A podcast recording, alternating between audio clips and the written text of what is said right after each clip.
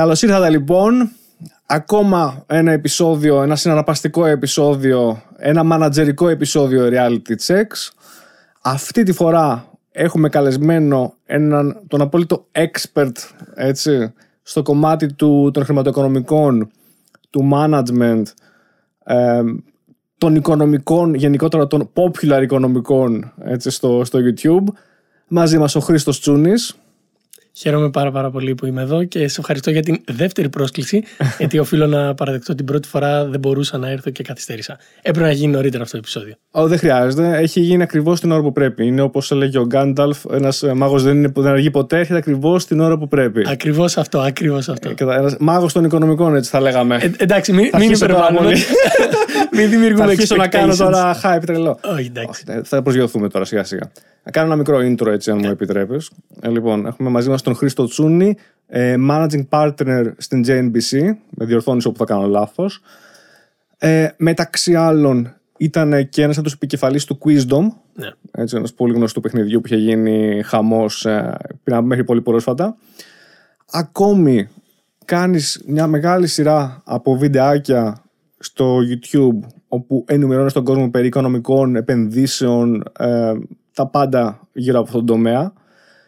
Και επίσης, καλά κάνεις πάρα πράγματα. Τώρα τελευταία έχει βγει και το καινούργιο σου βιβλίο, ναι. Τα τέσσερα βήματα του πλούτου, μπορούμε να το δείξουμε. Ορίστε, τα τέσσερα βήματα του πλούτου. Και μάλιστα αυτό που ήθελα να πω είναι ότι ήθελα να στο υπογράψω κιόλας για να έχεις ένα αντίγραφο και σε ευχαριστώ πάρα πολύ. Σε ευχαριστώ εγώ πάρα πολύ.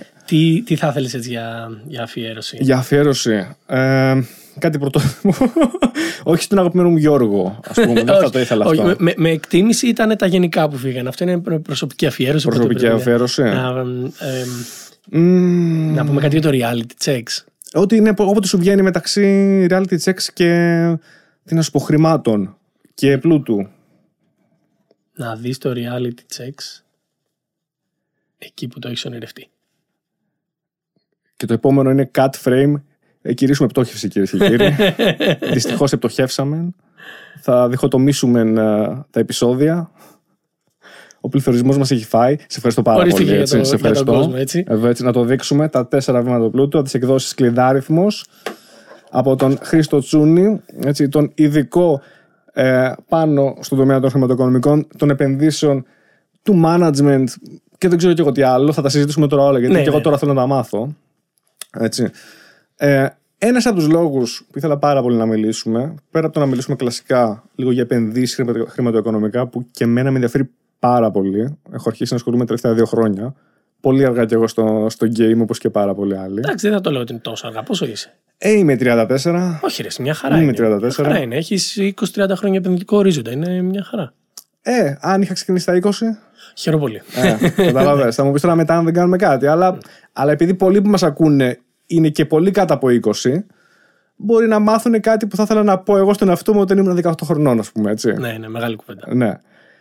Πιστεύεις, έτσι, για να ξεκινήσουμε πολύ, πολύ μαλακά το πράγμα, πιστεύεις ότι γενικά σε χώρα, στο πάρουμε local αρχικά, έχουμε ένα θέμα με το χρήμα? Δηλαδή, δεν έχουμε σκεφτεί πώς δουλεύει το χρήμα, δεν το σκεφτόμαστε σχεδόν καθόλου μες στη μέρα μας. Ναι. Η Ελλάδα έχει 2 χαρακτηριστικά. Το πρώτο είναι ότι είμαστε λίγο ανατολίτες στην κουλτούρα μας, που σημαίνει, σε αντίθεση με τους δυτικούς, οι οποίοι έχουν τελείως διαφορετική προσέγγιση ως προς τη διαχείριση των οικονομικών τους, εμείς και είμαστε πιο σπάταλοι σαν άνθρωποι, αλλά και όταν πρόκειται να μιλήσουμε για επένδυση, τελειώνει στο real estate. Δηλαδή, το νούμερο 1 που θα δεις είναι να αγοράζουν 2 σπίτια για να έχουν 2 ενίκια. Okay. Εκεί τελειώνει συνήθως η επενδυτική γνώση του μέσου Έλληνα. Το οποίο βέβαια είναι και λίγο κατανοητό, ειδικά τώρα, εννοώντας ότι όλοι μας έχουμε ακόμα κάποιον στην οικογένειά μας που έχασε λεφτά στο χρηματιστήριο του 2000, το 99 τέλος πάντων. Που σημαίνει ότι οτιδήποτε δεν ήταν real estate, το οποίο συνέχισε να πηγαίνει καλά στην Ελλάδα, αλλά ήταν χρηματιστήριο, παρουσιάστηκε ως φούσκα τελικά στο μυαλό των προηγούμενων γενιών και φυσικά πέρασε και στην τωρινή γενιά. Αυτό έχει αρχίσει να αλλάζει, ευτυχώς. Οπότε θα λέω ότι αυτοί οι 2 παράγοντες είναι που έχουν φέρει τη σημερινή κοινωνία να έχει τόσο δομικά ζητήματα όσον αφορά στη διαχείριση των οικονομικών τους. Έχεις αναφέρει αρκετές φορές και στα δικά σου βίντεο Αρκετούς οι οποίοι έχεις διαβάσει βιβλία τους, ναι, αναφορικά με τα χρήματα, με επενδύσεις κτλ. Ένας από τους αρκετά γνωστούς και στο εξωτερικό είναι ο Ρόμπερτ Κιγιοσάκι, ναι, έτσι, Αμερικανός. Ένα από τα πολύ γνωστά του bestseller είναι το Rich Dad Poor Dad. Εξαιρετικό βιβλίο. Ναι, πάρα πολύ καλό. Και σε πολλά βιντεάκια του κάνει συνέχεια αναφορές και σε αυτό το βιβλίο και γενικότερα πάνω σε πολλά πράγματα που γράφει πάνω στο βιβλίο, αποφθέγματα. Ήθελα να πω ότι αναφέρει πάρα πολλές φορές την εξής φράση κλειδί για εμένα. Τον κύκλο του χρήματος είναι το cash flow. Δεν ξέρω πώς το μετέφραζα σωστά στα ελληνικά τώρα, το cash flow. Χρηματορροές είναι η μετάφραση, αλλά στην πράξη αυτό που εννοούμε είναι το να υπάρχει ρευστότητα στο χρήμα. Λέει λοιπόν ότι ένα από τα βασικές διαφορές του να σταματήσεις να είσαι φτωχός, ας πούμε, ή μάλλον αυτό που κάνουν οι πλούσιοι, αυτοί που ελέγχουν το χρήμα, είναι ότι ελέγχουν το cash flow, αυτό που είπες, στη ροή του χρήματος, ας πούμε. Τι σημαίνει αυτό, ποτέ δεν κατάλαβα ακριβώς. Δεν το ξεκλείδωσα ποτέ σαν έννοια. Τι σημαίνει να ελέγχω τη ροή του χρήματος. Ωραία. Το χρήμα έχει μια ιδιότητα να κινείται συνεχώς, ακόμα και όταν εμείς νομίζουμε ότι είναι παρκαρισμένο. Δηλαδή, ακόμα και αν νομίζουμε ότι βάλαμε τα χρήματα στην τράπεζα και είναι παρκαρισμένα, τα χρήματά μας, η τράπεζα, κάτι τα κάνει όσο είναι εκεί. Άρα το χρήμα δεν κάθεται. Συνεχώς κινείται. Σε όλη αυτή τη διαδρομή που κάνει το χρήμα, οι ενδιάμεσοι παίρνουν ένα ποσοστό από αυτό. Άρα, αν φροντίσεις η ροή του χρήματος να είναι υπέρ σου, εσύ εισπράττεις αυτό το ποσοστό κάθε φορά που περνάει από σένα. Αν είσαι όμως από την άλλη μεριά, όπως είναι οι περισσότεροι καταναλωτές, φεύγεις συνεχώς το χρήμα από εσένα. Πολύ απλά να το πούμε. Όταν αγοράζουμε, όπως τα χαρακτηρίζει ο Κιγιοσάκι, liabilities, υποχρεώσεις, για παράδειγμα ένα καινούριο αυτοκίνητο ή ένα αυτοκίνητο από μόνο του, αυτό είναι μια υποχρέωση. Γιατί με το που το αγοράσουμε, δώσαμε λεφτά, αλλά επιπλέον, για κάθε μήνα, μέρα, έτος που το έχουμε, συνεχίζει να μας στοιχίζει κάτι. Έχει δηλαδή αρνητικό αντίκτυπο στη ροή του χρήματός μας. Αντιθέτως, αν πάρουμε πάλι το ίδιο αυτοκίνητο για να το κάνουμε Uber, όπως επιτρέπονταν πριν από μερικά χρόνια, εκείνο κατευθείαν δεν ήταν υποχρέωση, ήταν επένδυση. Γιατί το αγοράζαμε πάλι μία φορά, βάζαμε τα λεφτά, αλλά μετά αυτό κάθε μήνα μας έδινε καινούριο εισόδημα. Όσο δηλαδή αγοράζουμε επενδύσεις που μας φέρνουν χρήμα και όχι υποχρεώσεις που διώχνουν το χρήμα από εμάς, λέμε ότι κυλάμε το cash flow προς το μέρος μας. Προς το μέρος μας. Είναι τόσο απλό, δηλαδή είναι τόσο απλό όσο ακούγεται, γιατί κάθε φορά που σκέφτομαι, ωραία, καταλαβαίνω λίγο πολύ τι σημαίνει αυτό. Καταλαβαίνω ότι π.χ. αν αγοράσω ένα σπίτι μπορεί να μου είναι liability αν κοστίζει να έχει χρήματα. Για παράδειγμα, αν το έχω και δεν το αξιοποιώ κάπως για να μου δίνει χρήματα, αν μένω εγώ ή αν το αφήνω άδειο για κάποιο λόγο και απλά μου κοστίζει χρήματα κάθε χρόνο λόγω φόρων, λόγω φθοράς, λόγω του οτιδήποτε. Ας πάμε για παράδειγμα τα εξοχικά. Είναι χαρακτηριστικότητα το παράδειγμα. Μπράβο, που είναι άδειο σχεδόν όλο τον χρόνο. Οκ, εκεί είναι liability. Αν το νοικιάσω, θα μου γίνει asset, όπως είπες, θα αρχίσει να μου φαίνει χρήμα. Αλλά είναι, ας πούμε, στο ακίνητο είναι πες λίγο πολύ προφανές το πώς το κάνεις. Σε άλλα πράγματα μπορώ να το κάνω. Δηλαδή, γιατί μόνο στα ακίνητα π.χ. μπορώ να φανταστώ. Στα αυτοκίνητα, όπως είπες τώρα, υπήρχε Uber, αλλά πλέον δεν υπάρχει στην Ελλάδα. Υπάρχουν άλλοι τρόποι. Ναι. Και ο καλύτερος είναι με διαφορά το χρηματιστήριο. Δηλαδή, αν αντί να δώσεις 1,5 χιλιάρικο και να αγοράσεις 2, δεν ξέρω πώς έχει πάει τώρα το καινούριο iPhone, αλλά θα δώσεις αυτά τα χρήματα για να αγοράσεις μετοχές της Apple, που είναι εξίσου απλή διαδικασία. Δηλαδή, όση ώρα κάνεις για να αγοράσεις online ένα iPhone, την ίδια ώρα κάνεις να αγοράσεις μια μετοχή της Apple μέσα από μια χρηματιστηριακή, online χρηματιστηριακή. Στην πρώτη περίπτωση, το iPhone αρχίζει και χάνει αξία και κάποια στιγμή θα το δώσει για να πάρεις το καινούριο. Άρα πάλι χάνεις λεφτά. Μπορεί να μην χάνεις cash flow ενώντας, δεν σου ζητάει κάτι καινούριο το iPhone τον άλλο χρόνο, αλλά χάνει την αξία του, θα το πουλήσει λιγότερο, αλλά κατά αυτή την έννοια χάνεις λεφτά. Ενώ αν έπαιρνες μετοχές της Apple, μετά θα είχες ένα μέρισμα να έρχεται κάθε χρόνο, θα είχες την αξία της μετοχής να ανεβαίνει, άρα να ένας πολύ απλός τρόπος, 1 χιλιάρικο, 2 χιλιάρικα, αντί να μπουν ανάποδα στο cash flow μας και να είναι liability, να μπουν υπέρ στο cash flow μας και να είναι asset, επένδυση. Πράγματι, θα σου πω τώρα ένα ενδιαφέρον στατιστικό παρόλα αυτά, για να παίξω λίγο τον δικηγόρο του διαβόλου. Έτσι, να παίξω τον αντίλογο λίγο σε αυτό που λες. Στο οποίο παρόλα αυτά συμφωνώ, να ξέρεις. Είχα διαβάσει ότι σε μια από τις επενδυτικές πλατφόρμες, νομίζω το eToro, δεν είμαι σίγουρος, η πλειονότητα, ένα μεγάλο ποσοστό τύπου 70%, τώρα θα κάνω λάθος τον ακριβή αριθμό, αλλά πλειονότητα αυτών οι οποίοι είναι εγγεγραμμένοι χρήστες είναι στο μείον, δηλαδή χάνουν χρήματα ή έχουν χάσει χρήματα τέλος πάντων.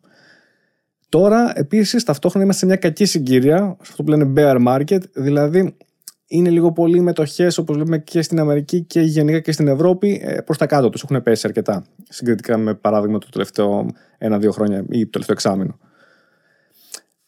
Πόσο εύκολο λοιπόν μπαίνεις και βλέπεις ότι είσαι στο μείον ή χάνεις χρήματα και τι κάνεις μετά? Πόσο εύκολα δηλαδή δεν πανικοβάλλεις και τα πουλάς όλα? Εκεί τι λες? Εκεί λες ότι έχω πετύχει, έχω αποτύχει. Ποια είναι η στρατηγική σου δηλαδή? Έχεις να προτείνεις κάτι εσύ που να πεις ότι OK, παιδιά, ακούστε με εμένα γιατί μπορώ να σας πω κάτι καλύτερο από αυτό? Ας ξεκινήσουμε από το ότι υπάρχει και έξω το χρηματιστήριο. Δεν σημαίνει πως όλες οι στρατηγικές που θα κάνουμε είναι το ίδιο. Okay.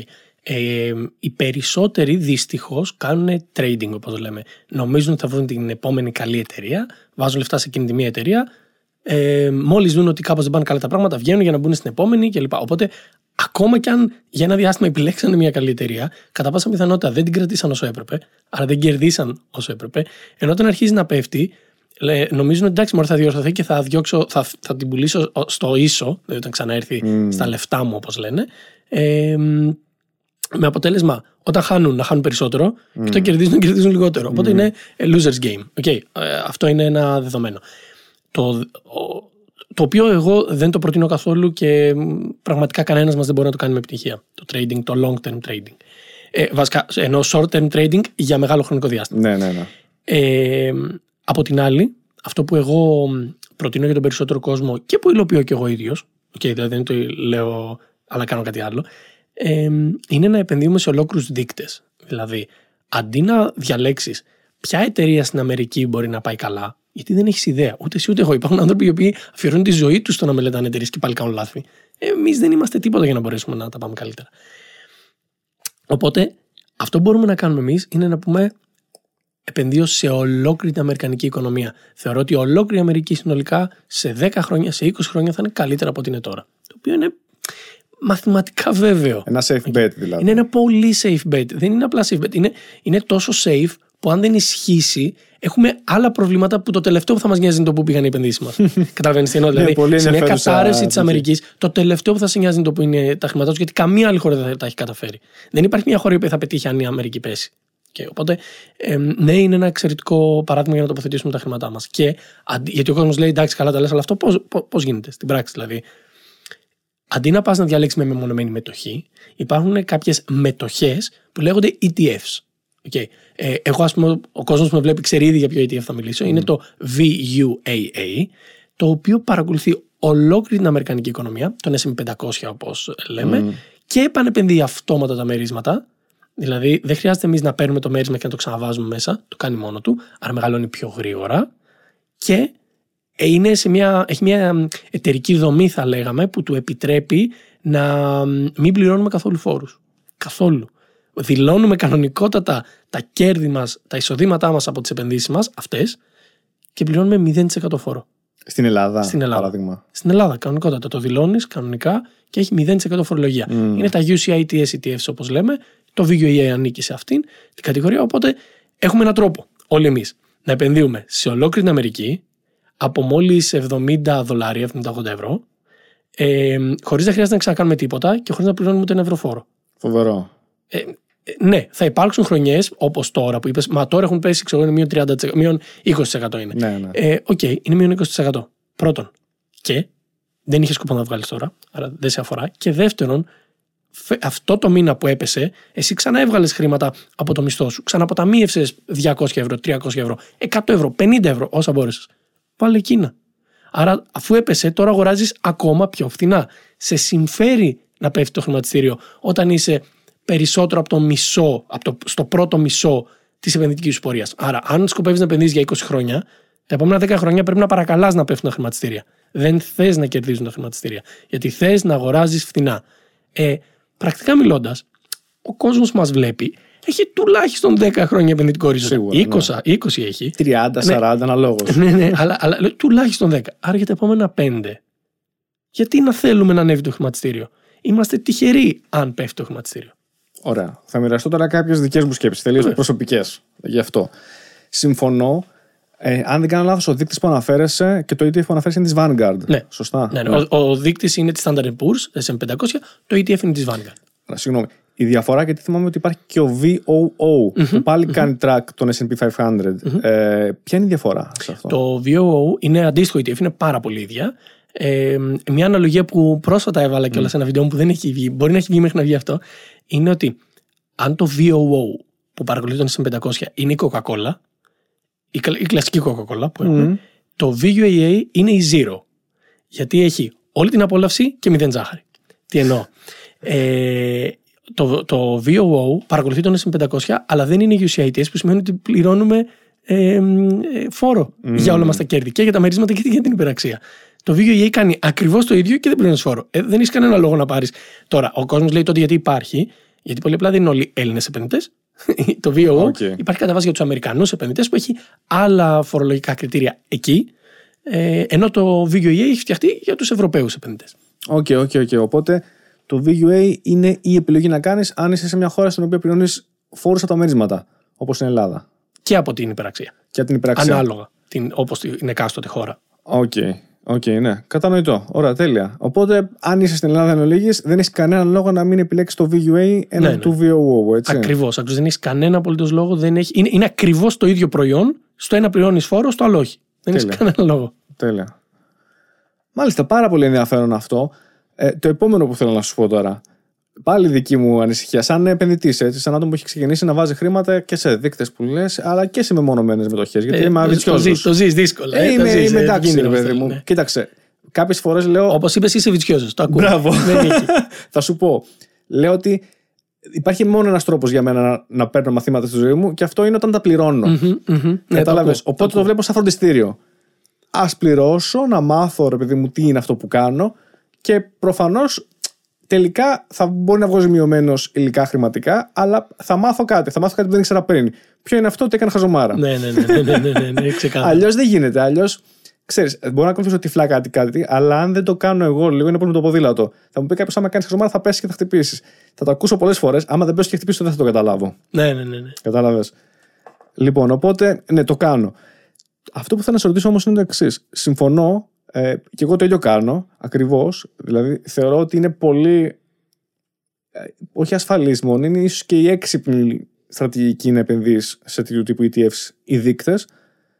Παρόλα αυτά, επειδή βλέπουμε ότι η Αμερική έχει και αυτή τις διακυμάνσεις της, και μπορείς να πεις ότι ιστορικά όλες οι αυτοκρατορίες μετά από κάποια χρόνια περνάνε και την παρακμή τους. Πιάσαμε Ιτάλιο τώρα. Μπράβο, δηλαδή δεν έχω δει καμία αυτοκρατορία να μην πέφτει.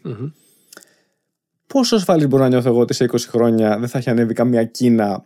Τώρα δεν θα σου πω Ρωσία, γιατί η Ρωσία δεν την πιστεύω τόσο, αλλά Κίνα, ας πούμε, έτσι, που είναι μια emerging δύναμη. Μπορεί να είναι και άλλες δυνάμεις που τώρα μπορεί να μην έχουμε ιδέα, έτσι, και να βγουν σε 20-30 χρόνια, ξέρω εγώ. Τι κάνουμε εκεί? Ωραία. Δύο πράγματα είναι.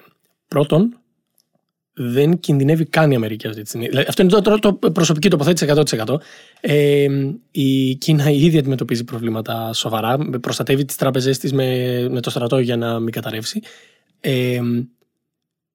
Η Αμερική. Επίσης, πρέπει να καταλάβουμε λίγο. Δεν θέλω να γίνουμε πολύ τεχνικοί, γιατί θα βαρεθεί λίγο και το κοινό. Αλλά υπάρχει και το λεγόμενο currency reserve. Reserve currency, τέλος πάντων. Το δολάριο είναι το κεντρικό, ας το πούμε έτσι, νόμισμα των κρατών. Τα πάντα συγκρίνονται με το δολάριο. Όταν το δολάριο, ακόμα και τώρα που πέφτει το χρηματιστήριο, έχει ισχυροποιηθεί τόσο πολύ, συνολικά σε επίπεδο κράτους, δεν έχεις τα ίδια προβλήματα.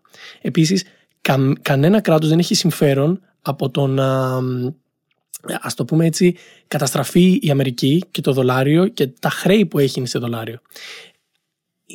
Είναι αρκετά σύνθετο το ζήτημα, και αυτό που θέλω να πω είναι ότι ναι, γίνονται αλλαγές και σε επίπεδο δυνάμεων κλπ. Οι οποίες όμως κρατάνε πολύ περισσότερα χρόνια. Δεν αρκούν 20 χρόνια για να γίνει μια τέτοια αλλαγή. Okay.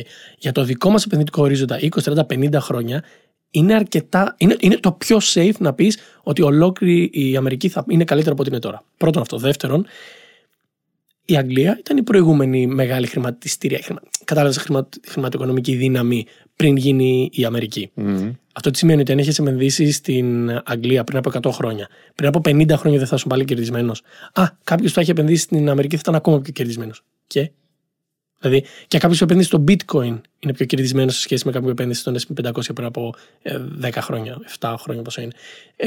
Και δεν είναι αυτό το κριτήριο με το οποίο πρέπει να μετράμε.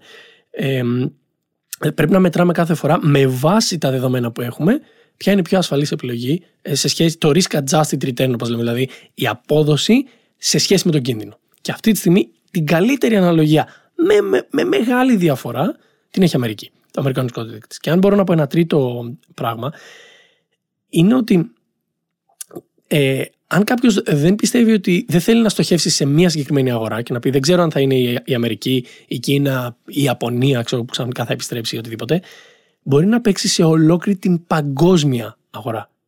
Υπάρχει δηλαδή ένα ETF, το VWRA, το οποίο παρακολουθεί απλά όλες τις οικονομίες. Έχει λιγότερη απόδοση, αντί για 10% που έχει περίπου ο S&P 500, το VUAA που είπαμε πριν, έχει 6,70 κάτι αν δεν κάνω λάθος, αλλά παρακολουθεί όλες τις αγορές, οπότε όποια αγορά και αν ανέβει, την πιάνεις. Βέβαια και όποια πέσει, πάλι την πιάνεις. Άρα ναι, υπάρχει safe επένδυση ακόμα και για τον κόσμο που δεν έχει εμπιστοσύνη ούτε στην Αμερική και λέει, okay, η παγκόσμια οικονομία συνολικά σε 30 χρόνια θα είναι καλύτερα από ό,τι είναι τώρα. Που ήταν πάντα. Αυτό είναι το safest bet, αλλά τότε σε αυτή την περίπτωση γιατί κάποιος να επιλέξει την Αμερική εναντί της παγκόσμιας οικονομίας? Γιατί στην Αμερική θα πάρει κατά μέσο όρο 10% το χρόνο, ενώ στο άλλο 6,7%. Okay. Οπότε είναι η διαφορά στο πόσο περισσότερο θα βγάλω. Έτσι. Για τον ίδιο λόγο που κάποιος επιλέγει bitcoin, γιατί θα πάει στο 150.000, ούτε καν στο 10%. Ναι. Και μια που το ανέφερες, και είναι και πολύ hot, έτσι, bitcoin, τώρα NFT κτλ. Ποια είναι η γνώμη σου? Την έχω πει δημόσια πάρα πολλές φορές. Δεν πιστεύω ότι κανένα από τα υφιστάμενα κρυπτονομίσματα θα εδραιωθεί μακροπρόθεσμα.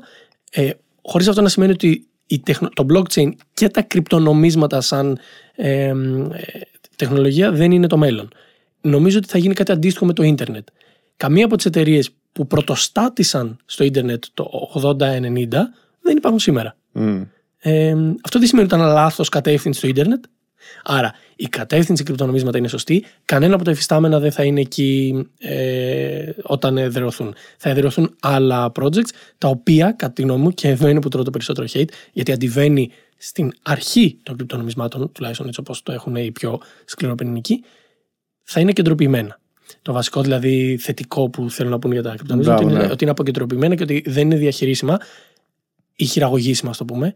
Πρέπει να καταλάβουμε ότι στο σύγχρονο καπιταλιστικό σύστημα, το οποίο είναι πολύ μεγαλύτερο από μια νομισματική πολιτική, είναι απαραίτητο να μπορούμε να διαχειριζόμαστε το currency, το ίδιο το χρήμα. Δεν θα μπορούσε να επιβιώσει μια οικονομία στην οποία το χρήμα θα ήταν μονίμως αποπληθωριστικό ή στάσιμο πληθωριστικό. Δεν γίνεται. Χρειαζόμαστε ένα πληθωριστικό χρήμα για να συνεχίζει η σύγχρονη καπιταλιστική κοινωνία μας. Ναι, και όταν είναι ως κεντρική διαχείριση, εννοείς για παράδειγμα ένα κράτος ή μια συλλογή από κράτη, τα οποία, ας πούμε, η Ευρωπαϊκή Ένωση, παράδειγμα, η οποία το ελέγχει αυτό. Ναι. Ακριβώς όπως γίνεται τώρα. Δηλαδή, ακριβώς όπως αυτή τη στιγμή η Ευρωπαϊκή Κεντρική Τράπεζα επιλέγει πώς θα κοπεί ένα ευρώ κλπ. Ακριβώς το ίδιο πράγμα, απλά μέσα από την ασφαλέστερη τεχνολογία του blockchain. Δηλαδή, το μόνο που θα αλλάξει είναι το μέσο, όχι η ουσία του πράγματος. Αλλάζει και κάτι ακόμα στην ουσία, θα έλεγα. Αυτού του τύπου η δομή χαμηλώνει και τα κόστη σε πολύ μεγάλο βαθμό, το οποίο εκδημοκρατίζει λίγο το κόστος παραγωγής και διαχείρισης του δικτύου, το οποίο είναι θετικό στοιχείο, αλλά ο έλεγχος του asset ως asset θα παραμείνει σε μια κεντρική ρυθμιστική αρχή και είναι απαραίτητο να παραμείνει σε μια κεντρική ρυθμιστική αρχή, τουλάχιστον σύμφωνα με το πώς βλέπω εγώ τα χρηματοοικονομικά. Δεν έχω Νόμπελ οικονομίας και σίγουρα υπάρχουν πολλοί πιο αξιόλογοι άνθρωποι να κρίνουν κάτι τέτοιο. Η δική μου άποψη όμως είναι αυτή. Ότι θα μείνει σε κεντρική διαχείριση. Ναι. Okay. Όχι, κοίταξε, αυτό που λες είναι και η λογική εξέλιξη των πραγμάτων. Δηλαδή, πώς θα μπορούσε να είναι αλλιώς τελικά? Ακόμα και το ίντερνετ, ξαναλέω. Το ίντερνετ θεωρούσαμε ότι θα εκδημοκρατήσει τα πάντα. Ναι, τα εκδημοκράτησε. Πλέον είναι πολύ πιο φθηνό να ξεκινήσει ένα podcast από ότι ήταν να έχεις ένα ραδιόφωνο πριν από 30 χρόνια. Αλλά πάλι έχει κεντρική διαχείριση. Πάλι πρέπει το Spotify να σε αφήσει να έχεις το τέτοιο. Πάλι πρέπει το YouTube να έχει τους δικούς του servers για να είσαι πάνω. Θα μου πεις, α, μπορώ να έχω το δικό μου server. Ναι, θα πρέπει να μπεις πάνω στη ραχοκοκαλιά όμως ιδιωτικών φορέων. Δεν είναι τόσο αποκεντρωπημένο όσο θέλουμε να το πιστεύουμε και γι' αυτό το λόγο γίνεται censored για πλάκα. Ακριβώς το ίδιο θα ισχύσει και για τα κρυπτονομίσματα. Ναι, δεν είναι καθόλου αποκεντρωπημένο αυτή τη στιγμή το Ιντερνετ. Υπάρχουν μόνο 3-4 εταιρείες κολοσσοί, οι οποίοι κάνουν κουμάντο στο 99,9% του Ιντερνετ, τουλάχιστον του ορατού Ιντερνετ. Δεν θα πω στο Darknet τώρα που είναι άλλα πράγματα. Και το Darknet, λέμε Darknet, τι είναι? Είναι servers που απλά δεν είναι προσβάσιμοι χωρίς κωδικούς τέλος πάντων. Ναι. Ούτε αυτά είναι αποκεντρωπημένα. Κεντρωπημένα είναι. Απλά δεν τα γνωρίζουμε εμείς. Δεν γνωρίζουμε ποιοι τα ελέγχουμε τουλάχιστον. Αλλά είναι κεντρωπημένα. Ναι. Ναι. Δεν τρέχουν σε ένα. Και τα αποκεντρωπημένα δίκτυα γράφονται οι κώδικες και διαχειρίζονται τελικά από μία επιτροπή. Παντού και πάντα. Αυτό. Μάλιστα. Ναι, όχι. Σου λέω, εγώ συμφωνώ απόλυτα και με εφησύχασα λίγο με το άποψη επενδύσεων. Είχα μια μικρή έτσι. Υπάρχει μια τρομολαγνία η οποία ξεκινάει από τα media. Ξέρεις ποιο είναι το περίεργο? Συγγνώμη, πάλι σε διακόπτω και παρακαλώ. Νομίζω ότι το community μου, όσοι με παρακολουθούν στο YouTube και είμαστε και στο Telegram, τώρα γελάγαμε προχθές, γιατί πρέπει να είμαστε το μοναδικό community που πανηγυρίζει τόσο πολύ κάθε φορά που πέφτουν οι αγορές. Δηλαδή, πέφτουν οι αγορές και βλέπεις, όπως πες, μια τρομολαγνία έτσι και το δικό μου, και τα δικά μου βίντεο, τα εξώφυλλα είναι τέτοια, καταστροφή, πτώσεις, γιατί είναι clickbait για να πατηθεί το link, το βίντεο. Αλλά μόλις μπεις μέσα, σου περιγράφω ακριβώς τι έχει γίνει και για ποιο λόγο είμαστε πάρα πολύ τυχεροί που έχει γίνει αυτό που έχει γίνει. Ναι.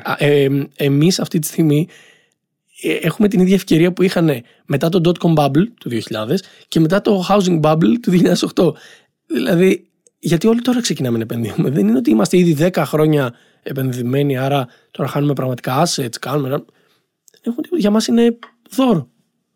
Οπότε, ναι, αν τώρα ξεκινάς επενδύσεις και έχεις παραπάνω από το μισό επενδυτικό ορίζοντα μπροστά. Είναι μια μεγάλη ευκαιρία, θα μπορούσες να το πεις. Έτσι. Ναι. Κοίταξε, όταν εννοούσα και την τρομολαγνία, είναι και αυτό που είπες, είναι και το ότι γενικότερα οτιδήποτε συμβαίνει, ειδικά όσον αφορά την Αμερική, θα το διωγγώσουν, ειδικά τα ευρωπαϊκά media. Χαμός στην Αμερική. Καταραίει η Αμερική οικονομία, αυτό, το ένα, το άλλο. Φλόγες, χαμός, εκρήξεις, σταλώνε, ξέρω εγώ κτλ. Το ένα αυτό. Το άλλο είναι ότι υπάρχει ένα θέσφατο το οποίο κανείς δεν μπορεί να τον αιρέσει ποτέ. Έτσι. Κανείς δεν μπορεί να βγει και να πει: παιδιά, η οικονομία είναι καλή, η οικονομία βελτιώνεται. Αν βγει κάποιος και το πει, τον παίρνουν τις ντομάτες. Βγες και πες στον κόσμο, στον οποιονδήποτε: παιδιά, η οικονομία βλέπει τώρα πως είναι χάλια και θα πάρει χίλια μπράβο. Χίλια μπράβο, βραβεία, ξέρω εγώ, τι θέλεις. Υπάρχει πάντα. Δεν ξέρω, με μεσημερία είναι και κομμάτι της πραγματικότητας προφανώς. Δεν μπορούμε να γνωρίζουμε ότι. Ο πληθωρισμός δεν είναι, ας πούμε, δεν καλπάζει. Σαφώς. Αλλά το εξαφτιάζει. Σαφώς, όχι σαφώς. Αλλά αυτή τη στιγμή το μέσο βιωτικό επίπεδο του Έλληνα δεν είναι καλύτερο από όταν πριν από 10 χρόνια. Ναι, 100%. Το λέμε αυτό? Όχι.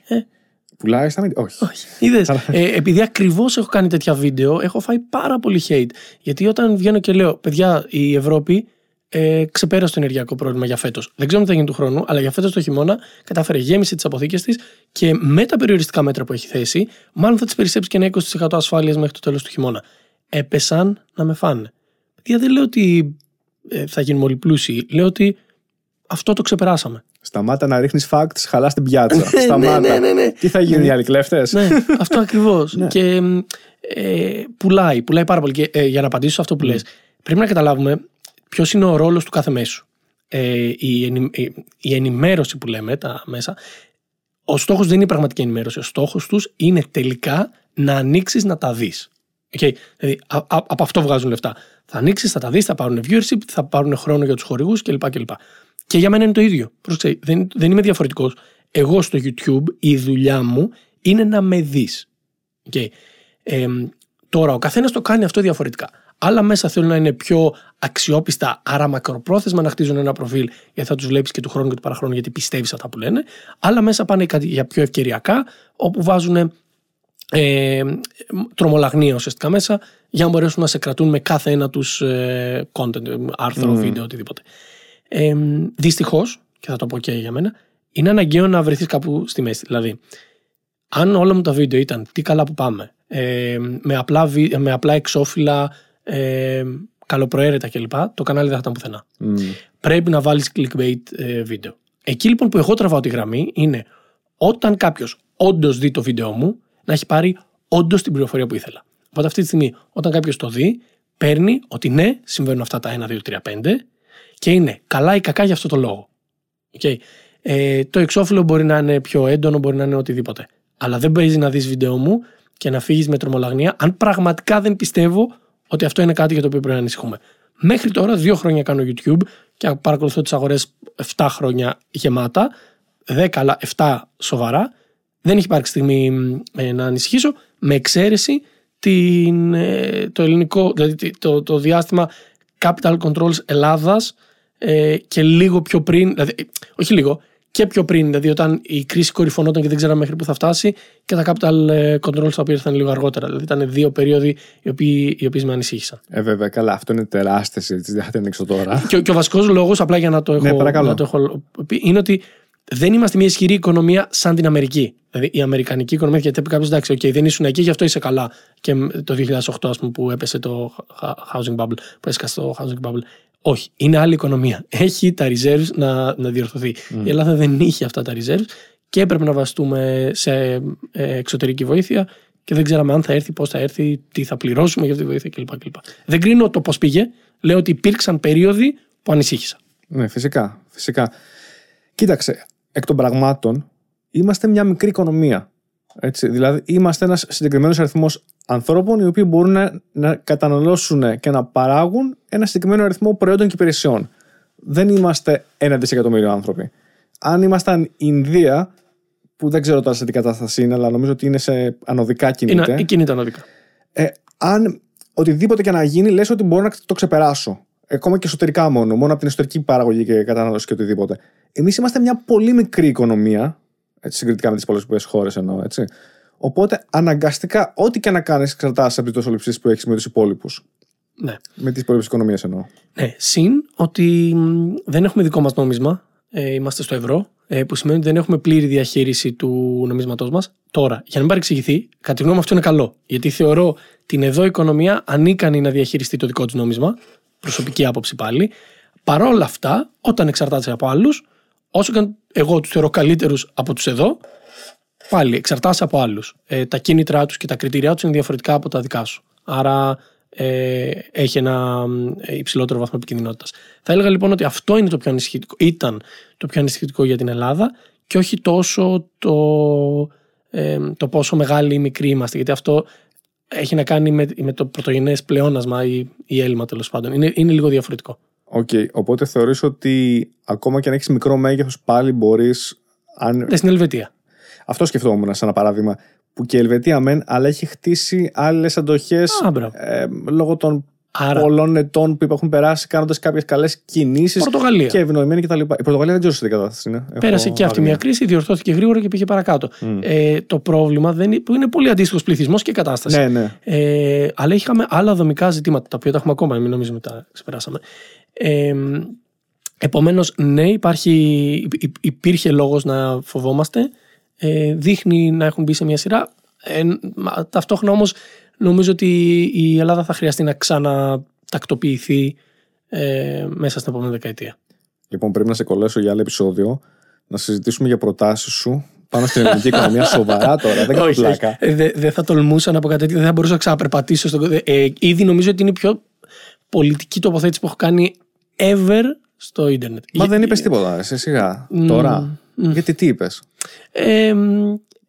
Θα δεις τα σχόλια. Θα το αφήσω να το δούμε στα σχόλια. Εγώ δεν κατάλαβα τίποτα. Πραγματικά, εγώ το μόνο που κατάλαβα είναι όσον αφορά τα χαρακτηριστικά της οικονομίας μας ως έχει. Όχι, δεν ανέφερες για πολιτικούς. Όχι, και δεν ανέφερε και δεν τοποθετούμε, γιατί πολύ απλά δεν αγγίζω αυτά τα ζητήματα. Αλλά παρεμηνεύονται. Ακριβώς. Ναι, παρεμηνεύονται όμως πολλές φορές. Δηλαδή, υπάρχει ότι για να λες ότι τότε αυτό, άρα ήσουν κατά εκείνον. Και μέσα σε φάση, όχι. Δεν είναι ούτε υπέρ ούτε κατά. Δεν ήταν παράμετρος. Πρώτα απ' όλα, κοίταξαν. Όλοι έχουμε άποψη για πράγματα που συμβαίνουν. Αλλήμον να μην είχαμε. Άλλο άποψη. Πρώτον. Ναι, και άλλο εμπεριστατωμένη άποψη. Έχει διαφορά. Ναι. Και δεύτερον, σχόλια παρόλα αυτά πάνω στην οικονομία και στο τι συμβαίνει τώρα, όπως είπες τώρα. Αναφέρω την ποιότητα της οικονομίας, να το πω έτσι. Τα ποιοτικά χαρακτηριστικά. Είναι σαν να έχετε ένας μηχανικός και να του πηγαίνει ένα αυτοκίνητο. Ναι. δεν θα σχολιάσει τι οδήγηση έχεις κάνει. Αυτό το ξέρεις μόνος σου, αλλά τα φέρνει φαγωμένα, φίλε. Δεν ξέρω τι να κάνει. Στην τελική μπορεί να μην σου συζητήσει καν για το τι μάρκα αυτοκινήτου είναι. Ναι. Αλλά τα φρένα είναι. Τα φρένα τα έχεις σκίσει. Ναι. Το... Αυτό είναι. Τα λάστιχα είναι καμμένα. Είναι μια αντικειμενική αλήθεια. Ναι, τι να κάνουμε τώρα. Ναι. Δηλαδή θα πεις αυτό που βλέπεις εσύ. Ναι, αυτό ναι. είναι.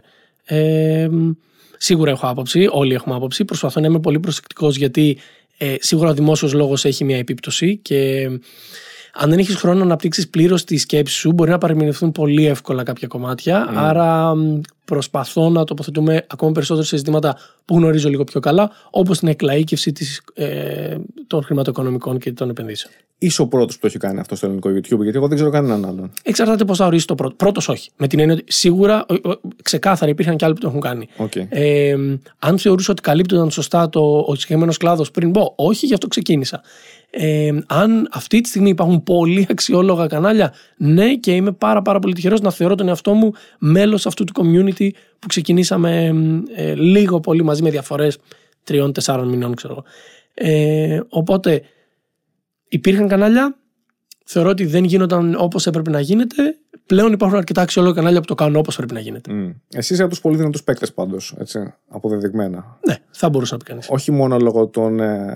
όλων των βίντεο που έχεις κάνει, αλλά και λόγω όλου του υλικού που κάνεις. Το βιβλίο που, για παράδειγμα, τα 4 βήματα του πλούτου είναι ένα παράδειγμα, από τις εκδόσεις Κλειδάριθμος. Έτσι. Ευχαριστώ πάρα πολύ. Ωραία, υπάρχει, πέρα από το impact που έχω μέσα από το κανάλι μου και από το newsletter μου, έχω καθημερινό newsletter κάθε μέρα, Δευτέρα. Αυτό είναι φρέσκο σχετικά. Ναι, πριν κλείνει τρίμηνο τώρα. 3.000 εγγραφές, καθημερινό newsletter. 60% open rate, το οποίο είναι τρελά νούμερα, δηλαδή δεν τα περίμενα ποτέ ότι θα έχουμε κάτι τέτοιο. Αλλά αυτό που θέλω να πω είναι ότι πέρα από την επίδραση που έχεις μέσα από τα δικά σου social media, τέλος πάντων το δικό σου content που παράγεις, θεωρώ ότι συνέβαλα και ευτυχώς με βοήθησαν πολλοί άλλοι άνθρωποι σε αυτό, να αναπτύξουμε όλο το community των creators. Ο λόγος για τον οποίο θεωρώ ότι έχω μια καλή θέση ανάμεσα στους creators και αμοιβαία εκτίμηση με τους ανθρώπους που τα κάνουν αυτά, είναι γιατί αλλοβοηθηθήκαμε τη στιγμή που έπρεπε. Ήταν αχαρτογράφητα νερά και τα κολυμπήσαμε μαζί. Δηλαδή είναι αυτό το κομμάτι. Οπότε από τη στιγμή που υπάρχει ένας σεβασμός, σημαίνει ότι όταν χρειαστώ κάτι, όταν θεωρώ ότι πρέπει να επικοινωνηθεί κάτι, υπάρχει ομάδα ανθρώπων. Που δεν μιλάω για συνεργάτες που έχουν οικονομικό όφελος για να το κάνουν. Υπάρχουν άνθρωποι οι οποίοι ενδιαφέρονται πραγματικά για να μιλήσουμε στον κόσμο γι' αυτό και να βοηθήσουμε και να ερμηνεύσουμε κάποια κατάσταση που συμβαίνει. Οπότε ναι, θεωρώ ότι έχω μεγαλύτερο impact από ό,τι καταλαβαίνει ο κόσμος και χαίρομαι πάρα πολύ γιατί υπάρχουν πάρα πολλοί άνθρωποι οι οποίοι δεν με συμπαθούν, που είναι δικαίωμά τους να με συμπαθούν για το χύψη λόγο, αλλά πάλι επηρεάζονται χωρίς καν να καταλαβαίνουν ότι έχει περάσει από εμένα. Mm. Κοίταξε, πάμε τώρα στο επόμενο κομμάτι που θέλω αρκετά να μιλήσουμε. Έτσι, το entrepreneurship. Επειδή είσαι άνθρωπος που για μένα όλα αυτά τα οποία έχεις κάνει, λίγο πολύ θα μπορούσα να τα βάλω στο σφαίρο του entrepreneurship. Ενώ λέγεις ότι είναι πράγματα τα οποία είναι δημιουργικά, δεν υπήρχαν πριν και τα κάνεις. Έτσι, τα κάνεις σαν ιδέες και τα υλοποιείς, τέλος πάντων. Δεν ακολουθείς μια πεπατημένη, να το πω έτσι. Τώρα δεν μπορώ να ορίσω το entrepreneurship, δεν είμαι καθόλου καλό σε αυτό, αλλά εγώ με το πολύ φτωχό μου μυαλό θα τα έβαζα αυτά που έχεις κάνει εσύ σε όλα στη σφαίρα του entrepreneurship, έτσι. Πώς θεωρείς την Ελλάδα, τους Έλληνες επαγγελματίες? Έχεις δουλεύσει και στο management κομμάτι, έχεις δει και επιχειρήσεις, τα έχεις δει από μέσα, τα έχεις δει απ' έξω, δουλεύεις στο e-commerce, κάνεις consulting από ό,τι ξέρω.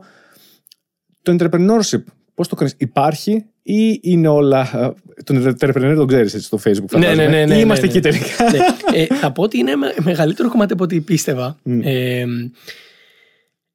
Η Ελλάδα δυστυχώς βάσισε ένα μεγάλο κομμάτι της επιχειρηματικότητάς της, του entrepreneurship, στο ΕΣΠΑ και στα κοινοτικά πλαίσια στήριξης. Το οποίο πέρα από το αστείο της υπόθεσης έχει και μια actual αρνητική επίπτωση. Γιατί πάρα πολλοί κόσμος έμαθε σε κάτι που πάλι θα με κράξουν, σε εύκολα λεφτά. Okay. Ο κόσμος στην Ελλάδα έχει μάθει σε εύκολα λεφτά. Mm. Σε επιδοτήσεις και σε χρηματοδότηση. Εντάξει. Από εποχές Πασόκ και μετά. Πάλι δεν θα τοποθετηθώ. Εντάξει, έτσι δεν είναι? Από το 81 και μετά γίνονται αυτά. Ναι, λέγεται. Δεν θέλω εγώ να έχω τοποθετηθεί καθόλου. Το λέω εγώ.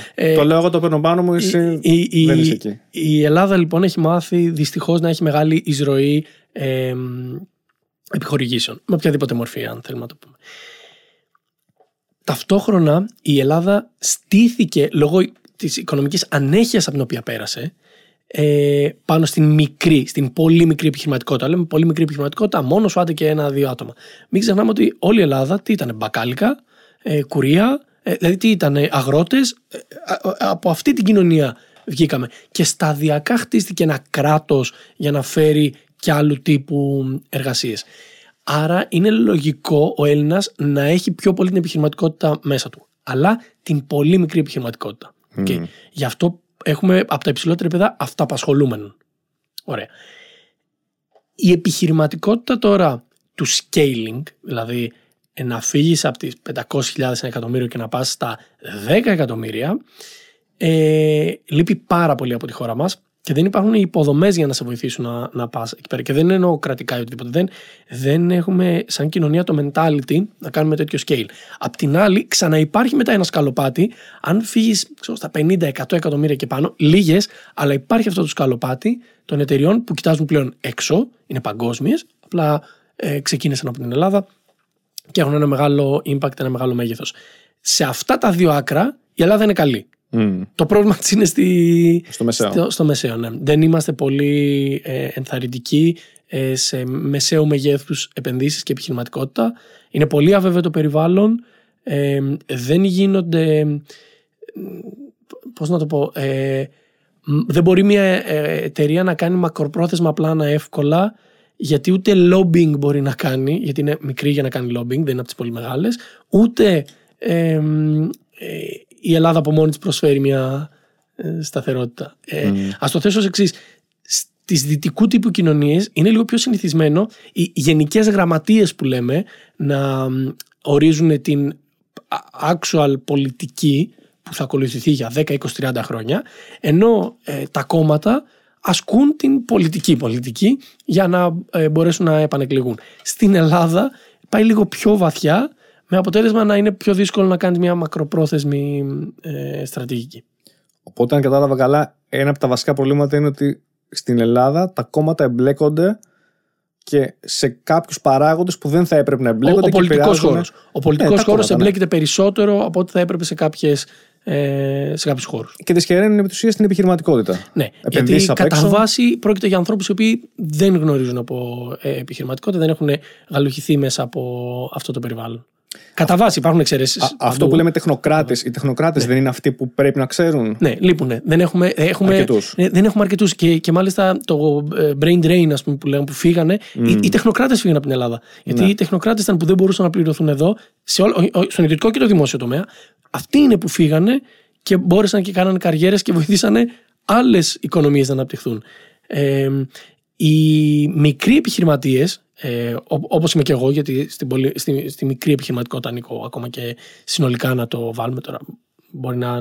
Ναι, δεν είμαι στην πολύ μικρή, είμαι στη μικρή, νομίζω τώρα ξέρετε πώς το ορίζεις. Μείνανε. Κατά βάση δραστηριοποιήθηκαν στον τουρισμό, στο ίντερνετ πάρα πολύ και νομίζω εκεί αυτά τα δύο. Λίγο πολύ και καυτερίες για εσωτερική μπεργκεράτ και τα λοιπά, για εσωτερική κατανάλωση.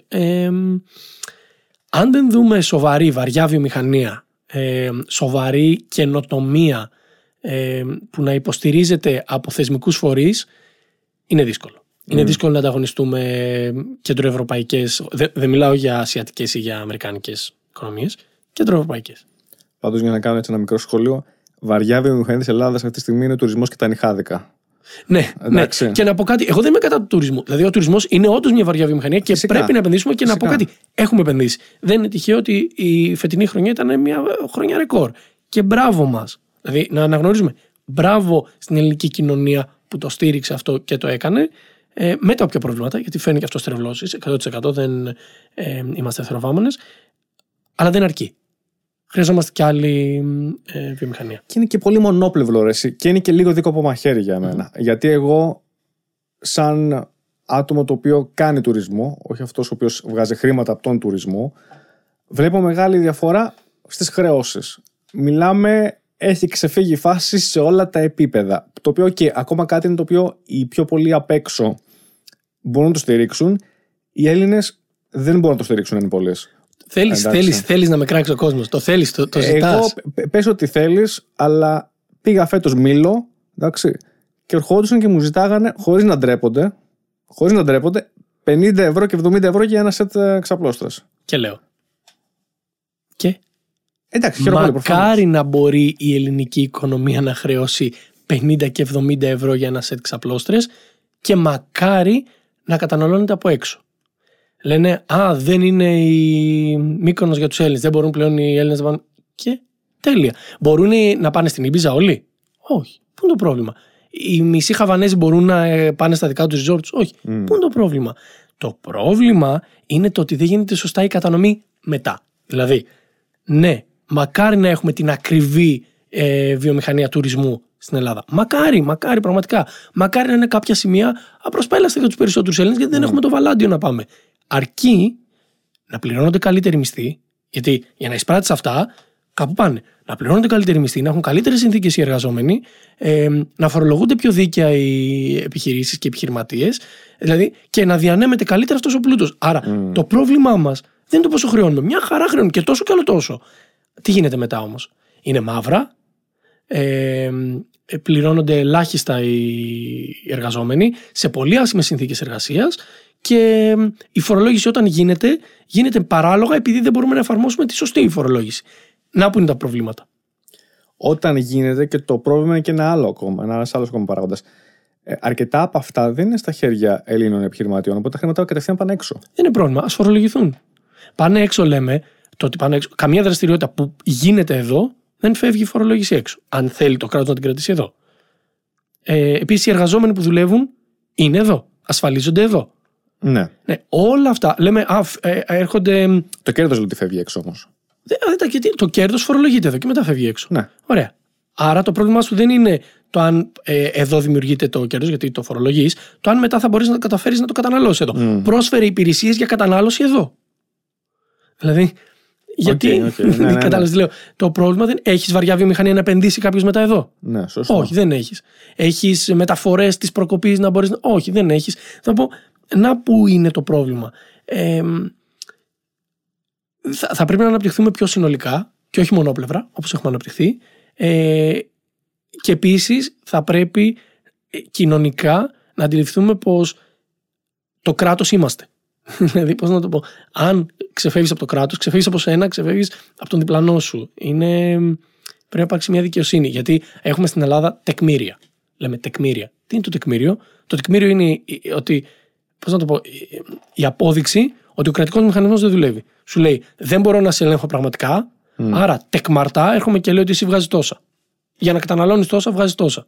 Δεν με νοιάζει, δεν σε ελέγχω. Είναι χαζό. Είναι ανούσιο. Φτιάξε τον ελεγκτικό μηχανισμό. Είναι τεμπέλικο, ρε παιδί μου. Ναι. Κατάλαβες, γιατί σου λέει ότι εγώ δεν έχω είτε τους πόρους, είτε τη διάθεση, είτε τον τρόπο, όλα αυτά μαζί. Δεν έχω τον τρόπο να σε ελέγξω. Και δεν είμαι αρκετά καλός να σε ελέγξω. Ναι. Οπότε έρχομαι στο τέλος και βλέπω τι έχεις κάνει και από εκεί κρίνω. Μακάρι να διορθωθεί. Μακάρι να διορθωθεί. Έχουν γίνει εξαγγελίες γι' αυτό. Μακάρι να καταφέρουμε να διορθωθεί. Αυτό θα εξορθολογήσει πρώτα απ' όλα την κοινωνία. Γιατί όταν η κοινωνία βλέπει μια αδικία, τη συνεχίζει. Αν εσύ αδικηθείς, θα αδικήσεις. Ναι, ακριβώς. Τώρα μιλάς και για το μαύρο χρήμα, το οποίο παίζει πολύ. Πάρα πολύ μεγάλο πρόβλημα. Ναι. Πώς ένας επιχειρηματίας που θέλει να είναι σωστός, θα είναι σωστός σε ένα ανταγωνιστικό περιβάλλον? Πώς? Δεν θα μπορέσεις να επιβιώσεις. Άρα είναι δουλειά του κράτους να δώσει ένα υγιές επίπεδο ανταγωνισμού. Και το υγιές επίπεδο ανταγωνισμού δεν είναι τα μαύρα. Είναι ο πιο προσεκτικός ελεγκτικός μηχανισμός, αλλά είναι και λίγο η δίκαιη φορολόγηση. Έτσι, γιατί σαφώς. Πολλές φορές έχουμε. Εντάξει, δεν έχουμε τόσο μεγάλη. Δεν είπα ότι έχουμε μεγάλη, λέω ότι έχουμε άδικη φορολόγηση σε πολλές περιπτώσεις. Εγώ αυτό θα πω. Δεν είναι ότι είναι τεράστια, δεν είναι ότι είναι ένα περίπου πόσο στο εισόδημα. 20 με 30. 20 με 30%. Ανάλογα τώρα διάφορα. Ναι. Φτάνει μέχρι πολύ πάνω. Φτάνει και μέχρι 40-45, αλλά σε εξαιρέσουμε τα άκρα. Ένα 20 με 30. Όταν όμως ο ΦΠΑ είναι ήδη άλλο ένα 24%. Δηλαδή, παράδειγμα, ωραία. Εγώ βγάζω ένα α ποσό. Έτσι, ένα 6 ποσό. Με φορολογήσει δεν είναι 30% κάθε χρόνο. Ναι. Οκ, μου τα παίρνεις. Ναι. Και μετά εγώ με αυτά τα χρήματα πάω να αγοράσω ένα προϊόν. Άλλο ένα 24% ΦΠΑ.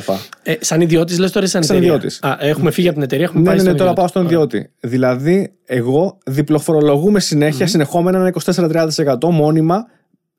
συνεχώς. Δηλαδή είναι ένα, δεν με αφήνεις να ησυχάσω, ξέρεις. Το πρόβλημά σου όμως στην πράξη δεν είναι το πόσα πληρώνεις για το ΦΠΑ.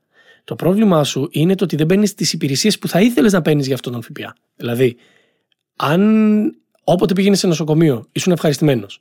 Όποτε χρειαζόσουν την αστυνομία, ήσουν ευχαριστημένος. Αν ο Δήμος ήταν πάντα πεντακάθαρος, δεν θα έχεις κανένα πρόβλημα με το πόσα δίνεις για το ΦΠΑ. Γιατί πρέπει να καταλάβουμε ότι η φορολόγηση τι είναι? Ένα πουγγί που μαζεύεται έτσι ώστε το κράτος να λειτουργεί για τους πολίτες. Όταν ο πολίτης έχει πρόβλημα με το ποσό που δίνει, στην πραγματικότητα δεν έχει πρόβλημα με το ποσό που δίνει, αλλά με τις υπηρεσίες που λαμβάνει για το ποσό που δίνει. Αν σου πω ότι έχουμε πρόβλημα και με τα δύο, δηλαδή, για να συγκρίνω, ωραία, είναι πολύ άδικη η σύγκριση, αλλά απλώς για να στρώσω να καταλάβεις. Στην Ελβετία είναι και μικρότερος ο φόρος εισοδήματος. Τώρα μιλάς για μια χώρα που έχει στηριχθεί πάνω σε αυτό. Και το ΦΠΑ είναι 7,7%. Είναι single digit ΦΠΑ. Και σε αραβικές χώρες δεν υπάρχει ΦΠΑ. Ναι. Εντάξει, όταν μπορείς να έχεις εισόδημα από άλλου τύπου δραστηριότητες, ξαναλέω η Ελβετία έχει στηριχτεί στο μαύρο χρήμα και στο ξέπλυμα αυτού, ή στην παραγωγή πετρελαίου που απλά υπάρχει κάτω από τα πόδια σου, ναι, μπορείς να κάνεις τέτοια παιχνίδια. Σε ένα όμως πιο ουδέτερο περιβάλλον, πρέπει οι φόροι που παράγονται, η παραγωγή της οικονομίας να διαμοιράζεται έτσι στον κρατικό μηχανισμό για να μπορεί να λειτουργεί και να παρέχει υπηρεσίες. Ναι. Αν μου λες αν θέλω να πληρώνω ΦΠΑ, κανείς δεν θέλει να πληρώνει ΦΠΑ. Αν μου λες αν θέλω να πληρώνω φόρους, κανείς δεν θέλει να πληρώνει φόρους έτσι. Αναγνωρίζω όμως ότι μέσα σε μια ασφαλή κοινωνία, σχετικά καθαρή κοινωνία, σχετικά όλα έχουν όρια, αλλά οπότε ναι, όλα αυτά υπάρχουν επειδή πληρώνουμε τους φόρους μας. Το άδικο της υπόθεσης έρχεται στη μαύρη οικονομία, που είναι μεγάλο πρόβλημα για τους επαγγελματίες, και ξαναλέω, όσο και να θέλει ο απλός ο ξενοδόχος να γίνει νόμιμος, όταν το δίπλα ξενοδοχείο παρανομεί, ή θα κλείσει δεν του δίνεις επιλογή. Ακριβώς. Είναι λίγο πολύ ότι γινόταν και έτσι και με την υγειονομική κρίση, για να μην λέμε και μας κόψει και κανένας αλγόριθμος. Με την υγειονομική κρίση, όσοι δεν τηρούσαν τα μέτρα και τους είχαν μέσα, είχαν πελάτες. Όσοι τα τηρούσαν, δεν είχαν πελάτες. Ποιος έπρεπε να το εφαρμόσει αυτό? Το κράτος. Δεν είναι δουλειά του επιχειρηματία. Ο επιχειρηματίας θα κάνει ό,τι μπορεί για να επιβιώσει. Παρένθεση, δεν εννοώ το να κακοπληρώνει τους εργαζομένους. Όταν λέω το κράτος πρέπει να έρθει και να ελέγξει, εννοώ και αυτό.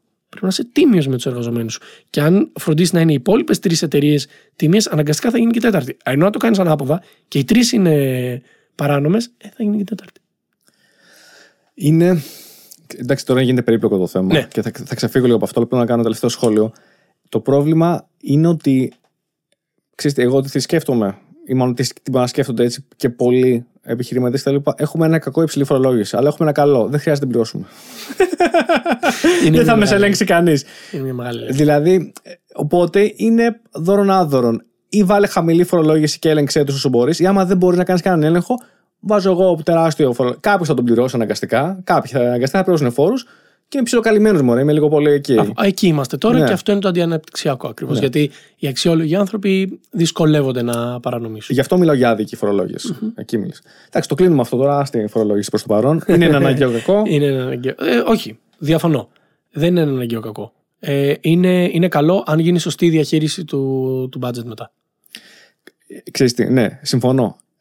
Πάντα. Και είναι ίσως το πιο αντικαπιταλιστικό σύνθημα που θα ακούσει κάποιος από μένα. Δηλαδή, είμαι υπέρ της φορολόγησης, αρκεί να γίνεται δίκαια.